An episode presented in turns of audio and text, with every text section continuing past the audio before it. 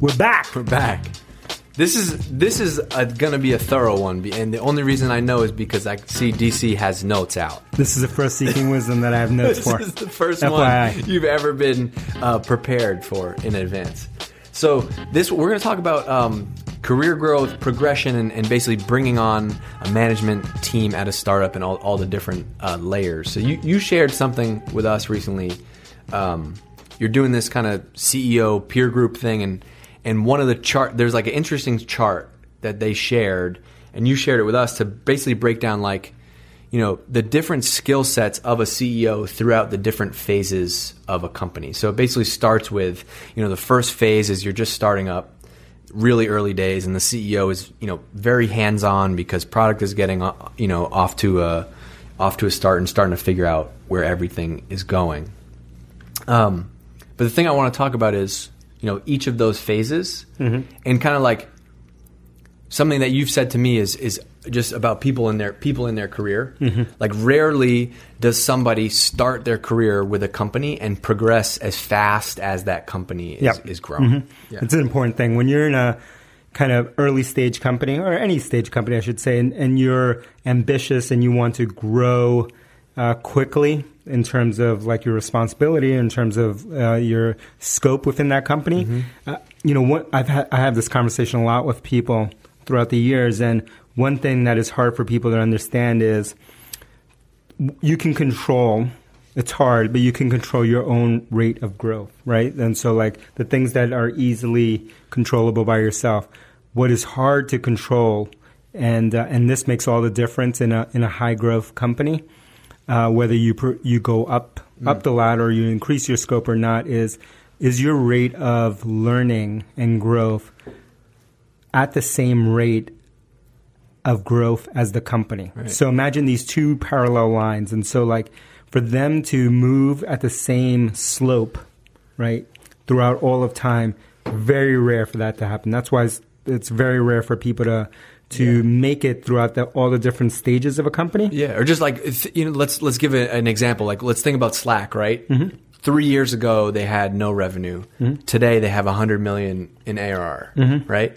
No one, no individual could have possibly accelerated as fast. Yep. Like you don't just get to skip from zero to a hundred million in ARR. Imagine you were a salesperson there. They say don't have salespeople. They do have salespeople. FYI. Imagine you were an early sta- uh, salesperson there at zero dollars in revenue, Right. and now they're at 100 million or or so of ARR. Right. How many salespeople do you? How many people in the world do you know that could have gone in two and a half years to grow at that same rate? Right, So- like the, the- like day zero, like the, the first year is all about being scrappy. You're signing up Mm-hmm. every customer you can, and then you fast forward three years later. All of a sudden, it's like super process driven. Yeah. You know, just logging, like looking up your Salesforce queue, calling leads every day. So if you were the first salesperson there, to be the ultimate VP of sales or CRO in that company, uh, a year from now, you basically would have had the skill sets of that would have made you great at the zero revenue stage, zero to let's say a million dollar stage. Yeah. But still, but three years later, have the exact skill needed to take them from 100 million to let's say 250 million. I don't know a lot of humans that look like Mm-hmm. yeah. that. So there's like this. So there's this interesting, this like this this chart that that you have, Mm-hmm. uh, and it's just about like you know growing through the different phases. Yep. And you said you said even from a CEO perspective, you know, rarely have you seen.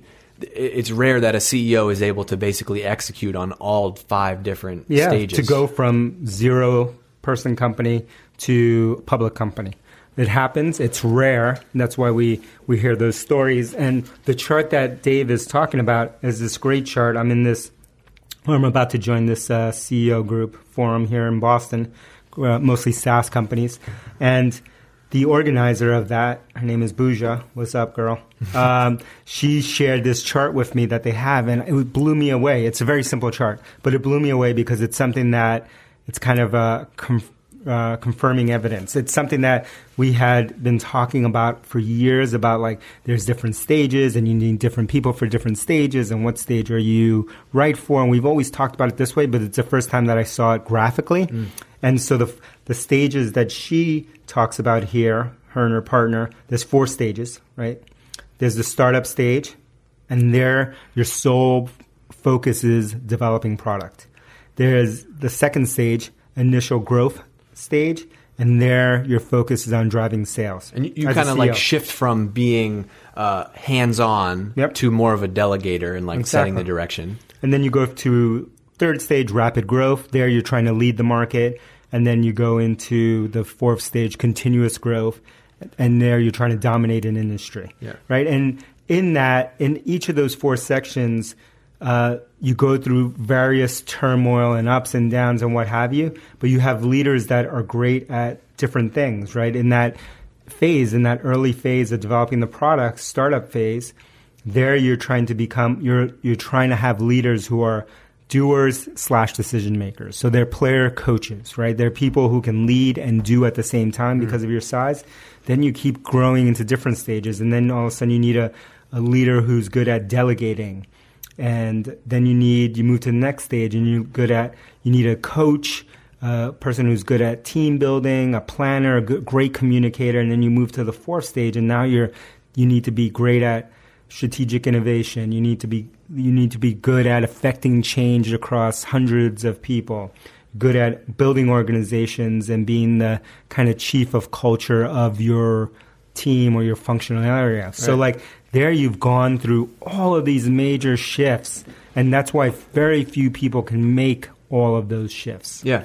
So uh, th- one of the reasons I want to talk about this is from your perspective as a founder and a CEO. Like, how do you know? So not even just like you as a CEO, but like your team, right? Mm-hmm. How do you know that? Like when when is the right time to move people in and out through each stage? And like what what would be the signs for you to say, hey, this person, you know, can progress through the next stage mm. versus continuously trying to swap people out based on the stage that the company is at? So hard. So hard to figure this out. I mean, at at one level, you want people who are great at their stage, but are kind of growing at a faster rate than the company. So they're going to lead you or lead that functional area into a new place, into that next level. And so you want someone who's almost too good for kind of the role that they're doing now or doing it too well and they're excelling too well and it's almost too easy for them and they need that next challenge Yeah. right versus someone who you see that is probably not a good person to move up there where they're spending most of their time kind of in the weeds most of their time kind of trying to tr- uh, thread water tread water how do you say that? Tread water. Um, and uh, and most of the time kind of like firefighting. And so like they're trying to just keep everything in order. They're probably not a great person uh, or probably not the best fit for you to like move to the next stage because they're having enough trouble right now in their stage and they're kind of hitting a, a plateau in their in their growth. This does not mean this is not a bad thing. This is, does not mean that that person's a poor, poor performer. They could be an amazing performer for that stage. It might just mean that they're not the best person um, to take on the next role. Right. And you've also, but you've also seen like this. This can also work in the opposite way too. Yep. Like you could bring on, uh, you know, a, a senior exec, you know, too early. Yeah. Right. And most of the problems actually happen in this scenario where it's the opposite way, where you bring on someone who has too much experience. So let's say they're a fourth level, you know, they're good at uh, the fourth level of stage, which is continuous growth and dominating an industry. So imagine you were in SaaS and, um, and you wanted to bring someone from, this is the classic mistake, oh wow, Salesforce or Oracle, people who dominate their industry, and then you try to bring them into your uh, company that's in stage two, where all you're trying to do is get initial growth and drive uh, those kind of first number of sales.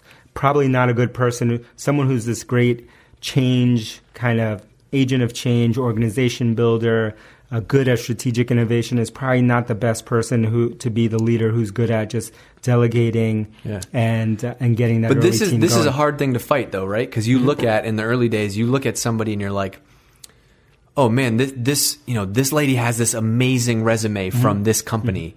You know, this would be an amazing fit to our team right now. Yep. But basically, the whole point of of us even doing this episode is like so many other factors, like the stage of the company, right? So and the important. Mm-hmm. rest of the team apply to making those decisions. Yeah, it's the number. It's the number one. Well, it's one of the top. I'll just say it that way.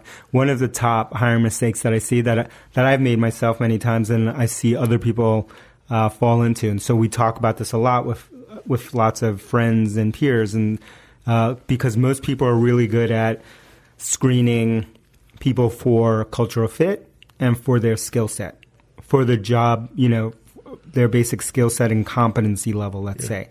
What they what they forget is the third thing that they need to look at beyond, you know, culture fit and do you get along with them and are they competent or not? Are they smart or are they not smart? Uh, you know, is this third leg, which is what is the stage that they're naturally good at, right? Or, or what is the stage that they've had great experience in? And if they are naturally good at and or have had most of their experience in a certain stage, let's say that first stage or that fourth stage or whatever stage you're looking at, it's probably going to be a stretch for them to do and entire reinvent themselves, forget everything that they've learned because in some ways you're hiring them because of what they've learned, and ratchet it back down or ratchet it up to meet your stage. Right, and th- th- what makes it hard is that it's easy to look at a resume Mm-hmm. and see check this box, check this box. It's harder. Exactly. It's harder to go find the people who might be up and coming and progress Absolutely. into that role. And it's you know it's easier to like you said check the box. It's seductive because it's like wow we got some big names. We have this big name. Yeah, you want that press release hire, like Yeah. Wow. This is like they hired this amazing person from this huge multi-billion dollar company, but yet, you know, they're just getting their initial product into market. They haven't reached, uh, you know, a million or five million dollars in, in revenue yet, but they're hiring someone who's sold, you know, uh, sold into billions of revenue per year. It's hard for that person to, to make the switch. And you're almost setting that person up for, um, failure because you're putting them in a scenario that they're not naturally good at, right? And uh, uh, and you're asking them to race on a course that they're not prepared for. And it's hard. Some another thing that you you mentioned to me is like, you know, the hard part about making those hires is that there's never really the perfect time for it, right? Usually, it's going to be like we might be six months too early, but the right person fits perfectly. Yep. Or if we don't make a decision, we're going to be too late. Yep, and that's why we have this uh, great old saying, which I hope I say it correct, which is uh, horses for courses, right? And that's you want the right horse for the right course, right? You wouldn't hire, you wouldn't go out there and say, we need a great runner, so let's go hire, let's, let's go find the world class sprinter when you're running a cross country race, Right. right? You need the person who's right for this stage. Nor would you hire a professional baseball player to play in your, you know, pony league game, right? or your high school Right. league Right. because it just it's hard to translate. Yeah. That's someone who's kind of a super duper specialist uh, who probably requires a lot of maintenance and a lot of people to coaches and a lot of support, and you're trying to move them down into an entirely different league. Yeah. What, what advice would you give to somebody though that is like, you know, wants to figure out how to progress through all of those Mm. stages? One, know that it's super rare. Yeah. So don't see it as a failure if you're not able to do it. Would you say to me once many- or once or twice in 20, 20 yeah, years? yeah, in almost? 20 years. It's like, for me, it's like, yeah, it's been like a handful. Let's say I can count them on one hand. The number of times that I've seen people make it through all those stages, Yeah. it's just so rare. Yep. That's why you, what, that's why when you see that founder CEO who's taken a company public, that's why it's a big deal. Because Respect. it doesn't happen. Respect.